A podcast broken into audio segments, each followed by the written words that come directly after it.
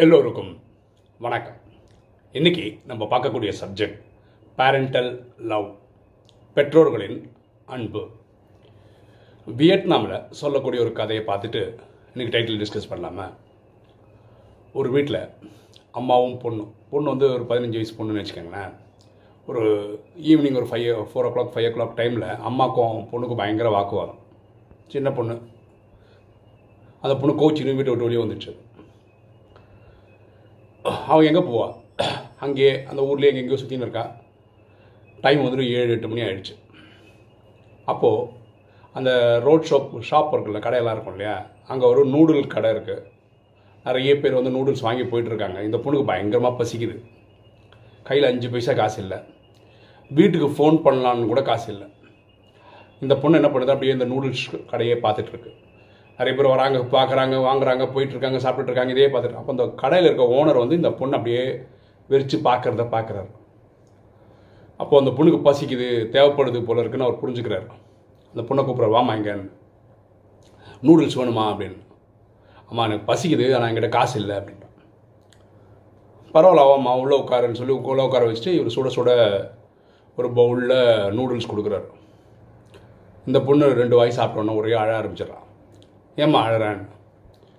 இல்லை உங்களுக்கு என்ன யாருனே தெரியாது. இருந்தாலும் நீங்கள் வந்து அன்பாக ஒரு பவுல் நூடுல் கொடுக்குறீங்க.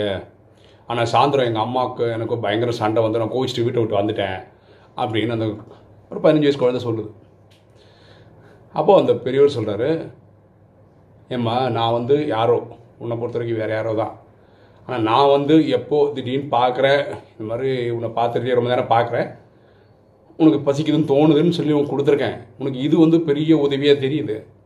உங்கள் அம்மா உன்னை பெற்று வளர்த்து இவ்வளோ நாள் மூணு வேளை சாப்பாடு போட்டு துணிமணியெல்லாம் கொடுத்து உன்னை படிக்க வச்சு இவ்வளோ ஆளாக்கியிருக்காங்களே அவங்க அன்பு உனக்கு கண்ணுக்கு முன்னாடி தெரியலையா?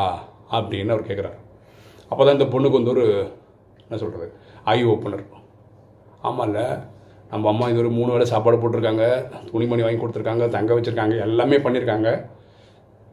அம்மாவுக்கு நம்மளை திட்டுறதுக்கு இது இல்லையான்னு அது கோச்சிட்டு வீட்டை விட்டு வர்றது எப்படி கரெக்டாக இருக்க முடியும்?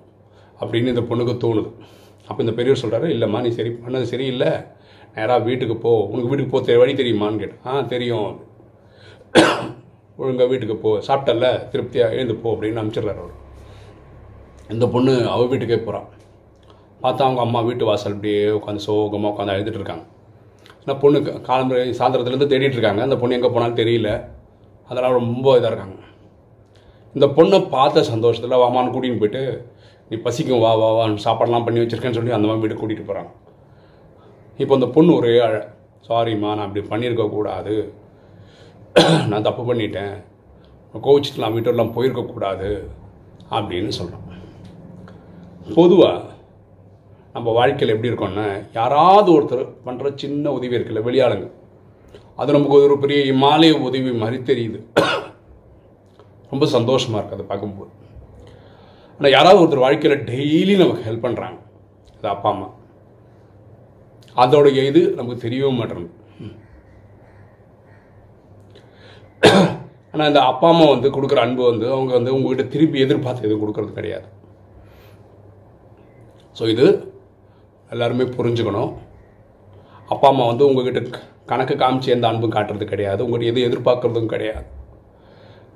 யாரோ செய்த ஒரு சின்ன ஹெல்ப் உங்களுக்கு மனசில் நிற்கும் போது வாழ்க்கை ஃபுல்லாக முந்நூற்றறுபத்தஞ்சு நாளும் நமக்கு உதவிட்டு இருக்க அப்பா அம்மாவை எப்படி நீங்கள் மறக்க முடியும்? இது நம்ம யோசிச்சா நல்லது. ஓகே ஒரு சின்ன தகவல் இருக்குது எனக்கு ரெண்டு மூணு நாளாகவே உடம்பு சரியில்லை. நான் வந்து ஆக்சுவலாக பார்த்தா ஹோம் குவாரண்டைனில் தான் இருக்கேன். இன்றைக்கி மூணாவது நாள். நான் பண்ணுற ஒரே வேலை யூடியூப் வீடியோ போடுறது மட்டும்தான். அப்புறம் வாணி கிளாஸோடைய ஆடியோ போடுறேன். மார்னிங் ஈவினிங் கிளாஸ் எல்லாம் வந்து வேறு யாராவது தான் எடுக்கிறாங்க. என்னால் கண்டினியூஸாக பேச முடியல.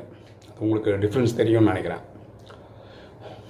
ரெண்டு மூணு நாளில் நார்மல் ஆகிடும் நம்புகிறேன் அது வரைக்கும் இப்படி தான் வீடியோ வரும்.